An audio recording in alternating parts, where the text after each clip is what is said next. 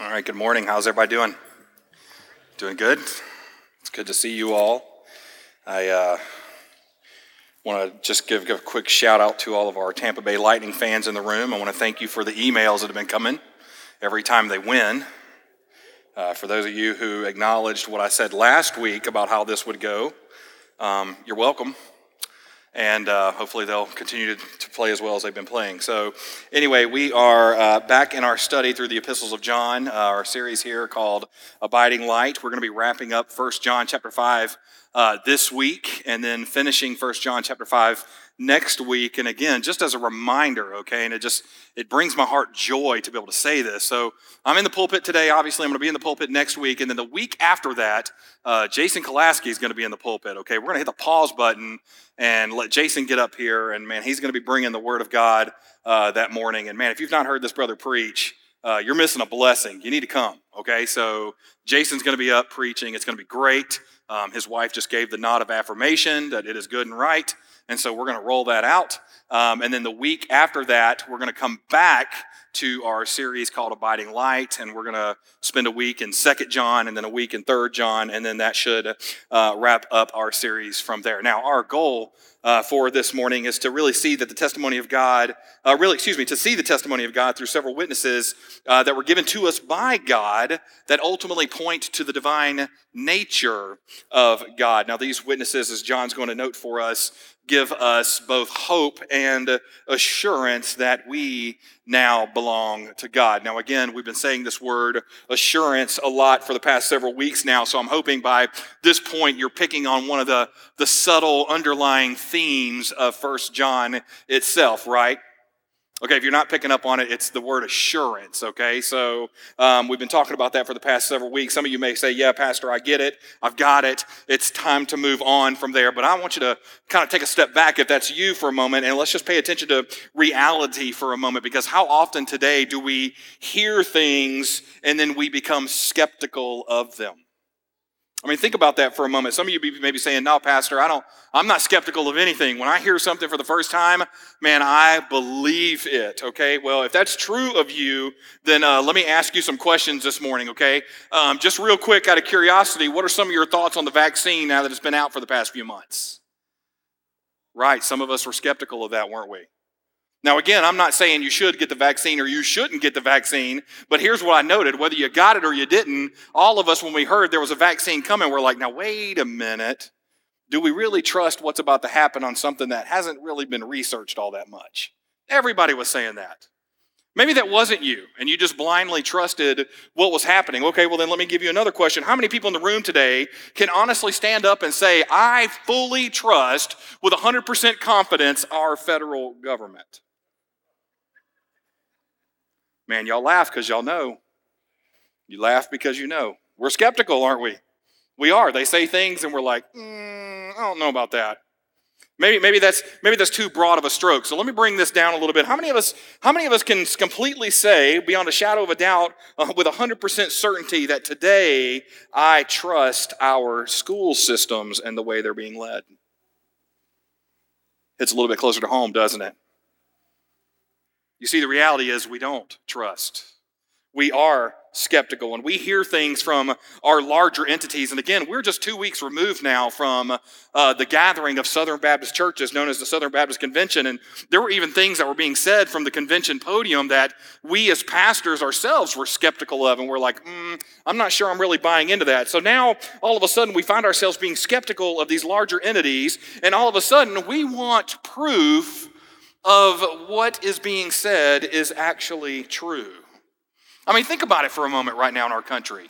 We are literally living like piranhas in a fish tank at this particular moment. Have you ever seen piranhas in a fish tank before? Now, again, I'm not saying go out and buy yourself a piranha or find one and throw it in your home fish tank. That's a bad idea, okay? But have you ever been to the aquarium? And, and I don't know if the Florida aquarium has this or not. It's been a while since I've been there, but I remember the Georgia aquarium, they had this massive, I mean, big to me, fish tank, okay? And it was full of piranhas. Like, I mean, you couldn't even, it felt like if you stuck your hand in the tank, which was a dumb idea, you were going to hit one of them. But here's what was so amazing to me about these piranhas is they weren't swimming around. They were completely frozen, and you could just stare at them in their eyes if you were paying attention. They were just darting back and forth like they were freaking out over something. It was the weirdest thing I've ever seen, kind of one of the creepiest things I've ever seen. And it wasn't until I asked a friend of mine who actually worked at the Georgia Aquarium, I said, Hey, why are the piranhas just frozen in time, but their eyes are darting around like someone who's had way too much coffee this morning? And they said, well, it's really simple. The only way we can keep them from attacking one another is by overfilling the tank. And so the reason why they're so frozen is because they're paranoid that they will be attacked by the other piranhas in the tank. So they barely breathe, they're completely frozen in time, and their, eyes, their eyes are constantly darting back and forth so that they don't make any sudden movement that may launch into an attack. Now I'm going to go ahead and tell you I think this is exactly how we are living today in Western culture. You see, we are, we are frozen as Christians right now. We are, we are waiting to be attacked.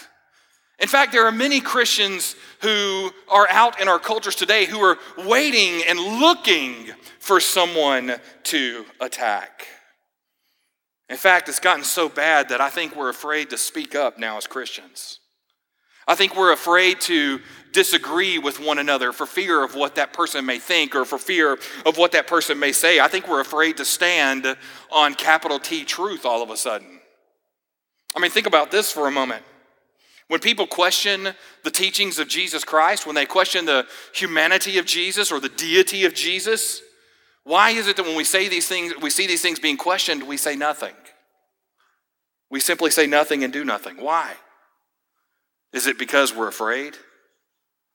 Do we sit in silence out of fear? Now, coming to our text this morning, John, I think, would completely disagree with our reasoning. I think John would say to us, wait a minute, we know the truth, and we don't know just any truth. We know capital T truth, and we don't just know the truth, but we now have witnesses to the truth. So why are we sitting on the sideline and not telling people about this truth that we now know today?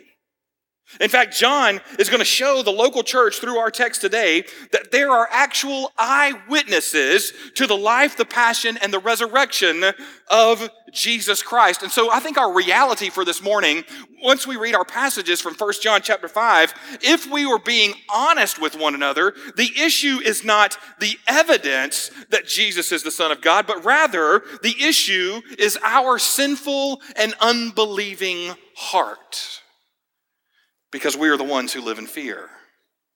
Now, again, I love what Charles Spurgeon said. And you, some of you guys may be wondering, Pastor, you quote Charles Spurgeon a lot. That's because he said a lot of great things.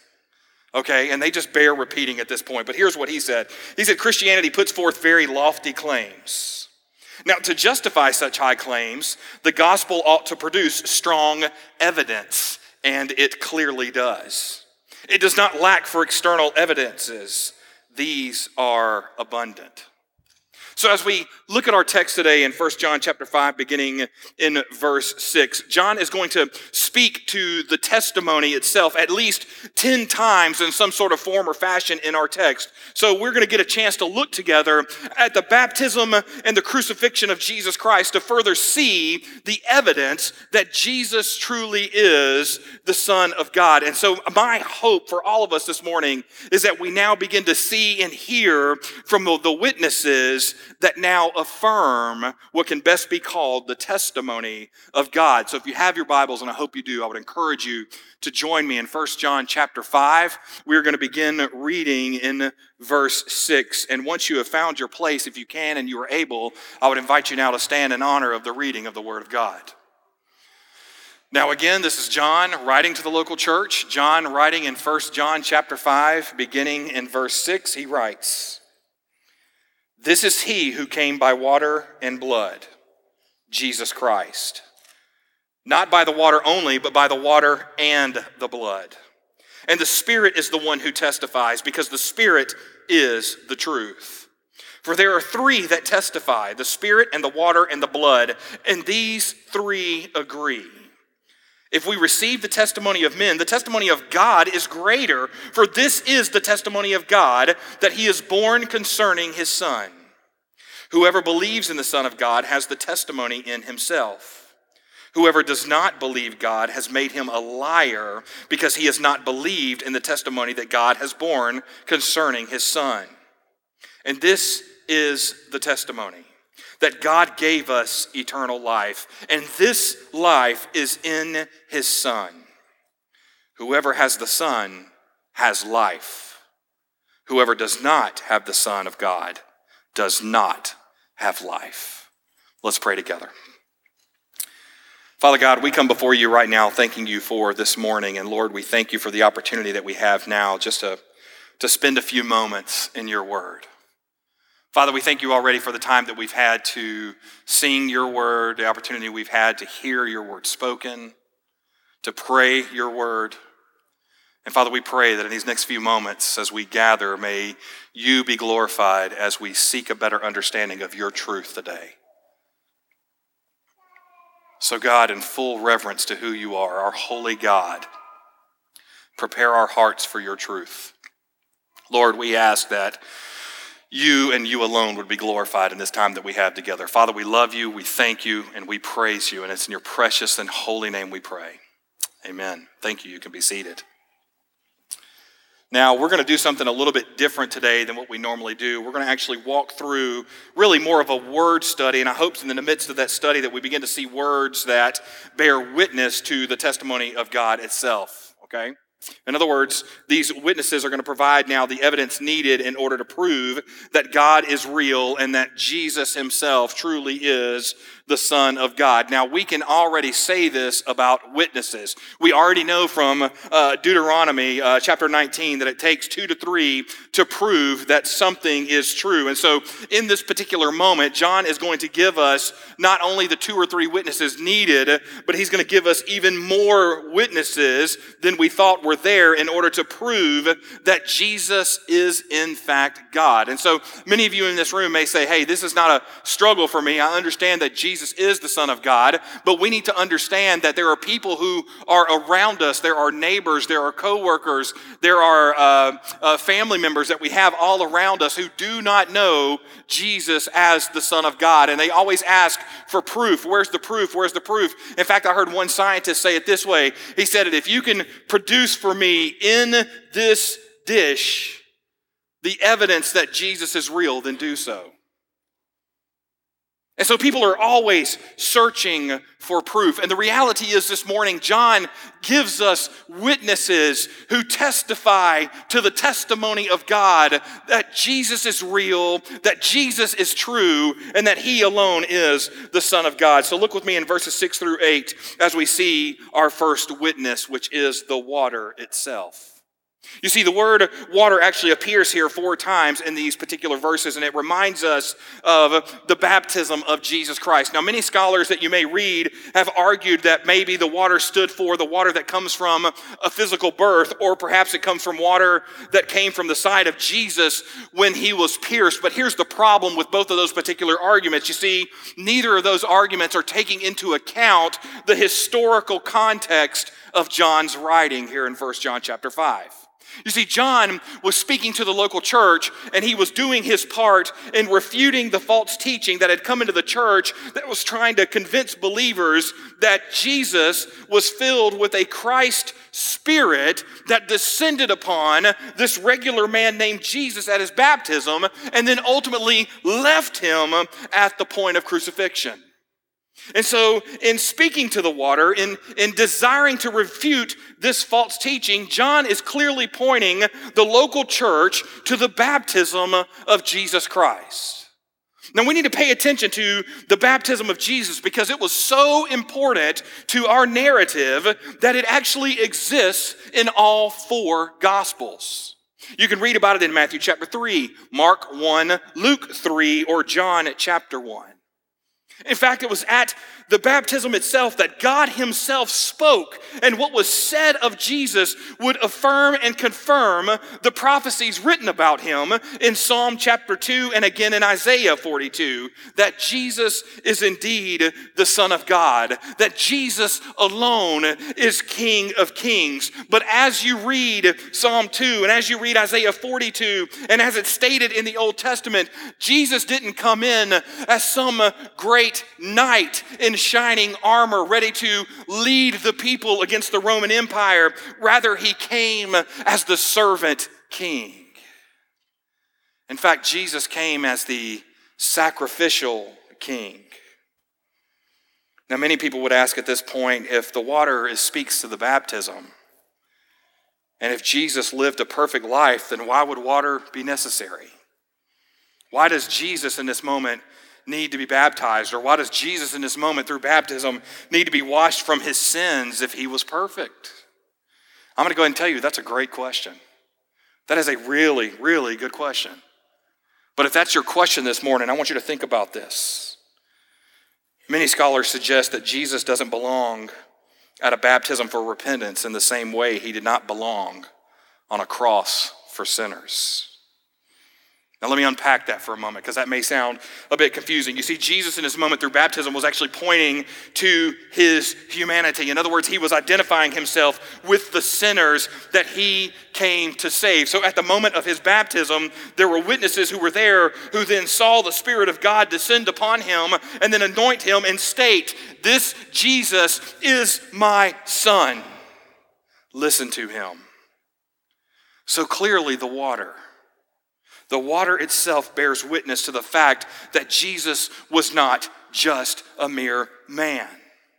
The water itself proves both the deity and the humanity of Jesus Christ, and it's the water that bears witness that Jesus alone is the Son of God. John moves from there in verses 6 through 8, and he gives us our second witness. He moves from the water now to the blood.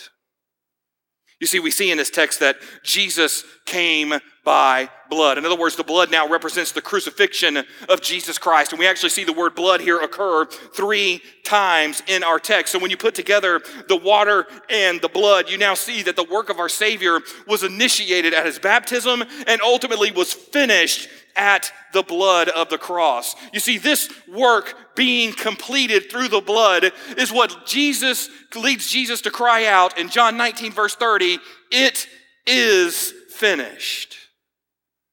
You see, the blood reminds us that Jesus died on the cross as the atoning sacrifices for the sins of the world.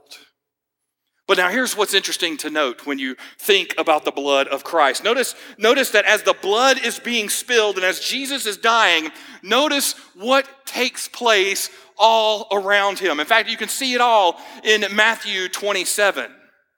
In fact, in Matthew 27, verse 45, we see that darkness covered the land for three hours. In verse 51 of Matthew 27, we then see that the curtain of the temple was split from top to bottom. And then there was an earthquake that then happened. You then continue to read in verses 52 and 53, and we see that all of a sudden Old Testament believers were raised from the dead, and they began to appear to many as the first fruits or the first signs of the resurrection. And oh, by the way, footnote here, okay?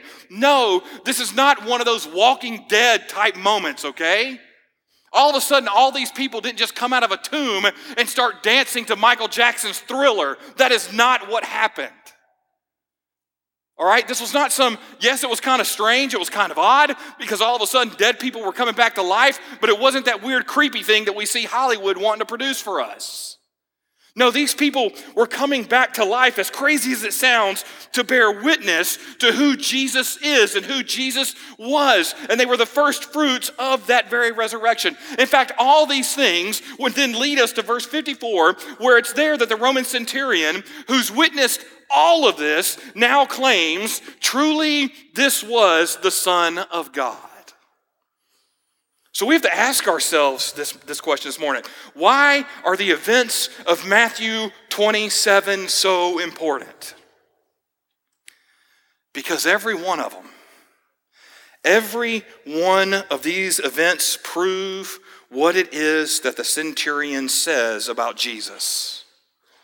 And the reality it is, it all begins with the witness of the water and the blood. You see, as some would suggest and want us to believe, Jesus' death was not some sort of cosmic accident. Jesus' death was not some sort of, whoops, my bad, we just grabbed the wrong guy. That's not what happened in this moment. You see, the blood of Christ gives witness to the divine substitutionary atonement that Jesus makes for sinners like you and me. You see, we need the blood. And I don't know if you're uncomfortable saying the word blood, but if you are, blood, blood, blood, blood, blood. We need to talk about the blood. You see, the blood reminds us that the King of heaven came down. The blood reminds us that not only did he come down, but he reconciled the world to himself. This is what would ultimately lead Paul to say in 2 Corinthians chapter 5 verse 21, "For our sake he made him to be sin who knew no sin, so that in him we might become the righteousness of God." You see, without the witness of the blood, there is no hope for us as believers. I mean, think about this for a moment. Why believe in Jesus being the Son of God if there is no blood pointing us to the fact that He is the Son of God? Sin had to be atoned for. The wrath of God had to be appeased. And that is what Jesus accomplished through his blood. This then leads us to what John will refer to as witness number three in verses six through eight. We now see the Spirit. So here, John gives us another witness to the testimony of God. This time it's found in the person and the work of the Spirit. Now, again, the Spirit is mentioned here three times. And what the Spirit does is the Spirit gives us a consistent and continuous witness that Jesus truly is the Son of God. Now, John is going to take this one step further by telling us in our text that the Spirit is the truth. In other words, the Spirit represents all things that are true of God. And we need to pay attention to this particular point because Jesus actually says something similar when we get to John chapter 15, verse 26. He says, But when the Helper comes, whom I will send to you from the Father, the Spirit of truth, who proceeds from the Father, he will bear witness about me. Did you hear what Jesus just said to those who believe. He talks about the Spirit who comes from God the Father. Notice what he's doing here. He's talking about the third part of this triune God, this part of God that was clearly with God and was God from the beginning. This part of God is now going to come and bear witness that Jesus is the Son of God. But then here's the good news that we often breeze over when we read John 15, verse 26. Not only will the Spirit come to bear witness, but notice what Jesus says about him. He comes as a helper to us. You see, we now not only have through the Spirit evidence of who Jesus is or another witness of who Jesus is, but we now have a helper who is on our side. I mean, come on, talk about more affirmation from God.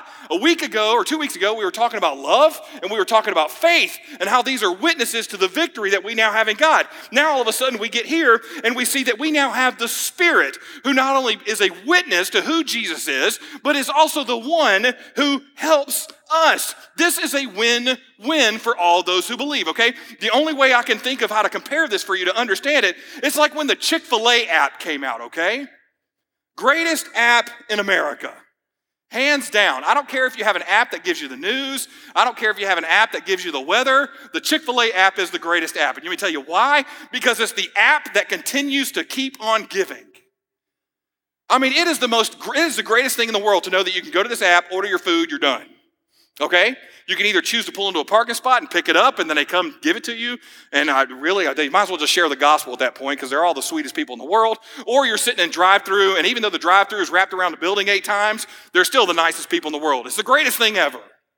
But then here's my favorite part about the app. My favorite part is when all of a sudden you wake up on Monday morning and then your app dings at you if you get a notification and it says, Good news, this Monday you have a free sandwich waiting on you. Let's go. All right, Chick fil A is great. So, coming back to our text, this is literally what we have in the Spirit of God. We have something that is not only from God and of God, so it's already great, but now we have a helper who will be there for us whenever, wherever. How great is that for us as believers? You see, when we come back to our text, we now have three witnesses. We have the water, we have the blood, and we have the Spirit, which now meets the mandate that is given to us in Deuteronomy chapter 19 about the witnesses needed in order to establish a testimony. Again, pay attention three witnesses water, blood, and spirit. All of them agree that Jesus is the Messiah. All of them agree that Jesus alone is the Son of God. All of them agree and bear witness to the testimony of God. So it's at this point, as believers today, we need to pause for a moment of reflection for a minute because if these are the three witnesses of God, and these are the three witnesses that say that Jesus is the Son of God. Then the question we have to ask ourselves this morning is this if the water affirms it, if the blood affirms it, if the Spirit affirms it, then who do we say that God is? Who do we say that Jesus is? How does our lives this, this morning? I think back to your past week, okay? A lot of us had a lot of time at home this week because of the weather. In this past week, how have our lives reflected what has already been said about Jesus being the Son of God? Now, you would think by this point in our text that this would be enough for John. I mean, he has met the Old Testament requirement, but that's not how John does things. He's not going to just stop there because he believes faith is a, a continual, ever growing thing. And so John continues. And, and in fact, what John's going to do is he's actually going to go a step further and he's going to actually give us two more witnesses that often don't get talked about in this passage. You see, we come to witness number four. And we see this in verse 9 and 10. Witness number four is God the Father Himself. Now, I want you to think about that for a moment, okay? Think about being in a courtroom and all of a sudden you're hearing the testimony of God as presented by witnesses showing that Jesus is the Son of God. We've heard from the water, we've heard from the blood, we've heard from the Spirit, and now all of a sudden John says, and now I would like to call to the witness stand God the Father Himself. That'd be like taking a judge from his seat of judgment and now putting him on the stand to give witness to what's about to happen, okay? The only thing I can equate that to, honestly, when I think about it, is have you ever watched that movie, A Few Good Men? Okay, if you've not seen that movie, you may be okay with life. But if you've seen that movie, that's the, that's the movie where Tom Cruise plays the JAG lawyer and Jack, Jack Nicholson's in that movie.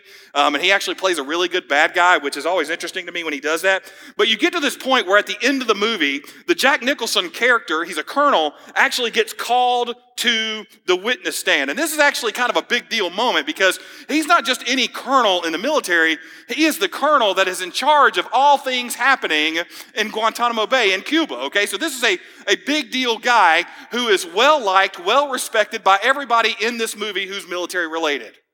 And so all of a sudden, he's put on the stand. In fact, the moment gets set up as such a tense moment that before he's even called into the room, one of the other character pulls uh, Tom Cruise aside, aside, who's a, a JAG lawyer, pulls him aside and says, listen, if this doesn't go well and you call him to the stand, you will probably be arrested, go to jail, and your law career will be over, okay? So if you don't feel like you've got him in this moment, don't call him. This is a big deal kind of moment. And so, as we come back to our text here in verses 9 and 10, this is what John is setting up for us. By calling God the Father, this is a big deal for John. This is a big deal for the believers. As if the previous three witnesses weren't enough, John now calls upon the witness of God himself. And so in this particular passage, we now see the testimony of God mentioned again and again. And as many scholars agree, John is now making a lesser to greater argument. We start with the water, we go to the blood, we get the spirit, and now we got God. In fact, John says if we receive the testimony of men, the testimony of God is greater. You see, by saying this, John is now referencing back to the testimony of men needed in order to fulfill not only Deuteronomy 19, but you can also go back and see it again in Deuteronomy chapter 17 as well. So John is saying, listen, if two or three men are enough to prove that something is true, then how much more should we believe God Himself, especially when we have already seen God provide His threefold witness. And so John now tells us that the witness of God is clearly greater in both source and also significance. And so John then tells us that God's testimony is borne concerning his son. In other words, what John is admitting at this point is never in the history of the world has God given such a witness to someone else of someone else. And since God has given witness to Jesus, this now demands a response from all of us. You see, John in this moment now suggests that to not believe in Jesus is to not believe in God. And therefore, when you look back at the text, John says that you make God a liar because he has not believed in the testimony that God has borne concerning his son. Now, I don't know if you've ever understood the weight of what it is that John is saying about God here and how when we say we don't believe in Jesus or we don't believe that Jesus is who he said he was, we don't, we don't understand the weight of how we are now saying that God is a liar. So, John, in this particular moment, is telling us hey, believe in Jesus. Because if you believe in Jesus, then you accept the testimony of God the Father about his Son. However, if you reject Jesus, then you are calling God a liar. And not only are you calling God a liar, but you're now accusing him of the crime of perjury. Think about that for a moment. For the people who say, I don't believe that Jesus is the Son of God, they are calling God a liar. Can you feel the weight of that for a moment? I mean, because I've been wrestling with this one all weekend. I mean, just think about this for a moment. We're talking about God here, calling God a liar saying, God, you're not only just a liar, but man, you lied about everything that you said was going to happen. This whole eternity thing, this is not true because this thing about Jesus, this is not real. You're talking to the same God who spoke creation into existence. It has been storming in, in Brandon, Florida all weekend. This is the same God who spoke out of the storms to Job. This is the same God, the God who we are now accusing of being a liar. This is the same God who in Isaiah chapter 6 brought Isaiah to his knees and led Isaiah to cry out upon seeing just a reflection of his glory to say, Woe is me, for I am a man who is unworthy. This is the same God who in Jeremiah chapter 20, Jeremiah calls him uh, the dreaded warrior. That's the God that we today are calling a, liar. And so the question I have to ask us this morning is Are you sure you want to make this accusation against God? Now, again, I love what Charles Spurgeon says about this particular point. He says, One word of God ought to sweep away 10,000 words of men, whether they are philosophers of today or sages of antiquity. There is nothing in God that could lead him to err or make a mistake, and it were blasphemy to suppose that he would mislead us. It were an insult to him, such as we may not venture to perpetrate for a moment, to suppose that he would willfully mislead his poor creatures by a proclamation of mercy which meant nothing, or by presenting to them a Christ who could not redeem them. No, we must believe the witness of God. Now, Charles Spurgeon just said a lot, so let me simplify this for us today. Spurgeon is asking the same question that John is asking Why would God lie? In fact, the second question what does God gain by lying about Jesus Christ and who he is? I mean, this makes absolutely no sense. In fact, it makes less of God when we are the ones who call him a liar. In fact, when you look at John chapter 5 verse 37, Jesus in speaking of God says, "And the Father, the Father who sent me, has himself borne witness about me." You see, even Jesus Christ knew and understood that God the Father would give witness to Jesus being the Son of God. And so at this point, we have to ask ourselves as a society, as Christians who live amongst non believers, who are we to now stand against what God has already proclaimed? I mean, why should we stand against God? But here's the reality. We may say, yes, man, I do believe that Jesus is the Son of God. I, I stand with the apostles. I would, I would declare that until my dying breath. Well, okay, well, let me ask you this question What about your actions? What about the sins that we commit? Because you see, it's in our, it's not just in our words, it's in our actions, it's in our, it's in our sins, according to John, that show us who we say, or shows the world who we say who God is. And so think back on your past week. If you think about your own life, your own words, your own actions, do they point to the fact that Jesus is the Son of God and that He is real? Or would they point to the fact that Jesus is actually a liar? And therefore, God is a liar. You see, even God Himself bears witness to His own testimony. We move from there and we get to our final witness this morning, and it's found in verse 10. And John actually is going to do something incredibly strategic here, okay? Now, he's, he's about to do something that I would tell you doesn't happen much in the Bible. You see, too many times today, people try to inter- inject themselves into the story of the Bible, okay?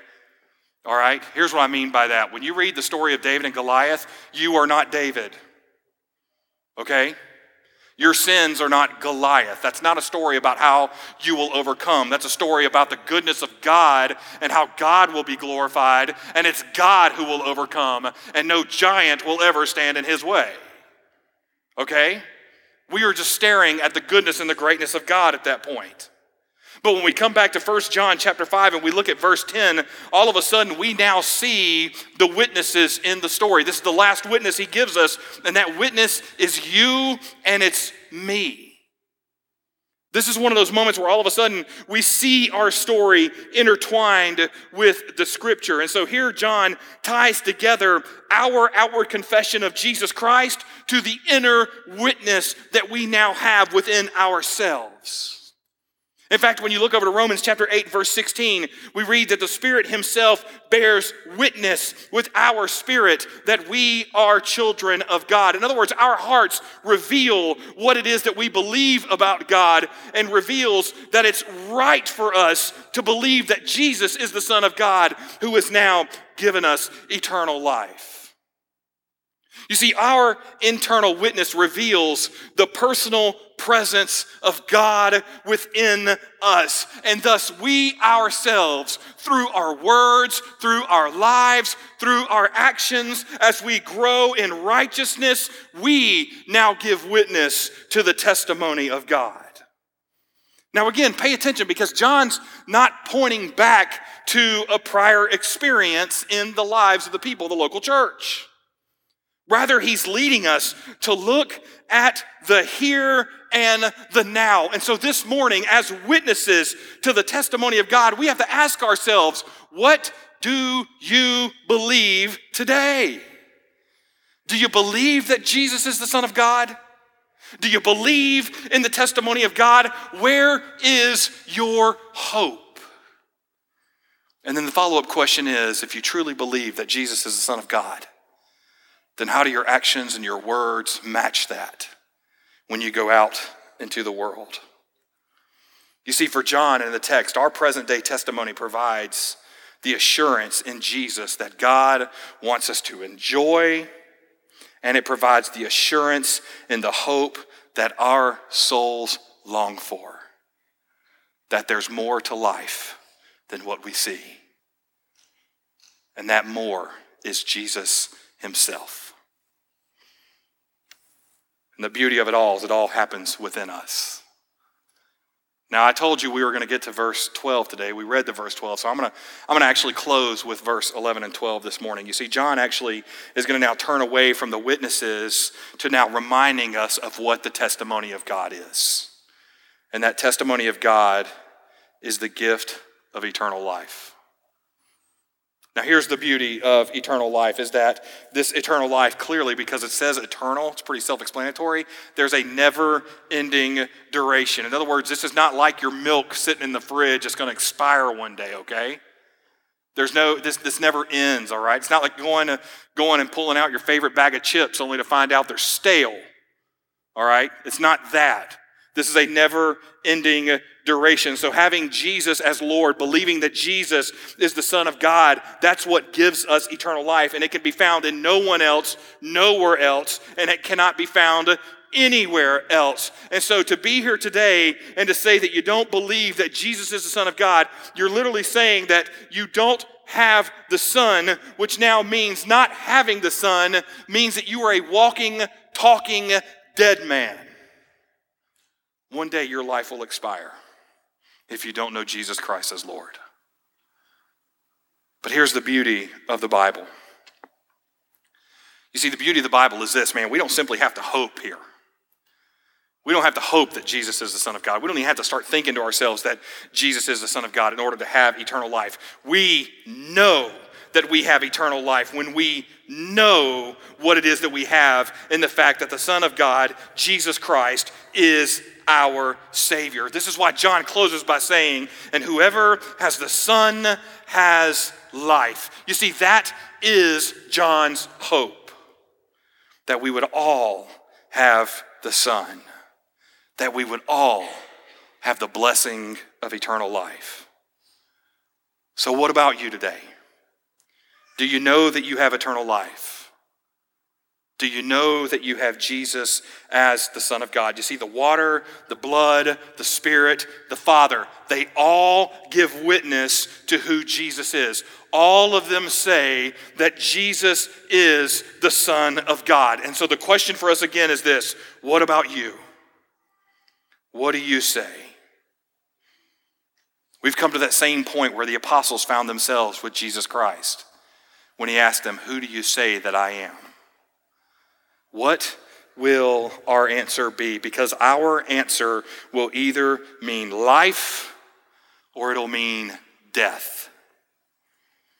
And John's prayer, John's prayer at this moment was really his passion that the answer we give to who Jesus is would lead to life. And not simply a life that is temporary, because honestly, this life that we have now, it's fleeting, but rather it is a life that is eternal. So, as believers in Christ, we don't have to mourn or be afraid of death. Rather, we have life, and then there is eternal life. And so, knowing that being a believer means that we now have eternal life with Christ, do we recognize that this life, this eternal life, was given to us by God through Christ. And we see it now in the witnesses before us. You see, the water, the blood, the Spirit, the Father, and even our own lives are all witness to the testimony of God. So the question before us this morning is this knowing the testimony of God, knowing the witnesses that have come forward, who do we now say Jesus is? Let's pray to that end.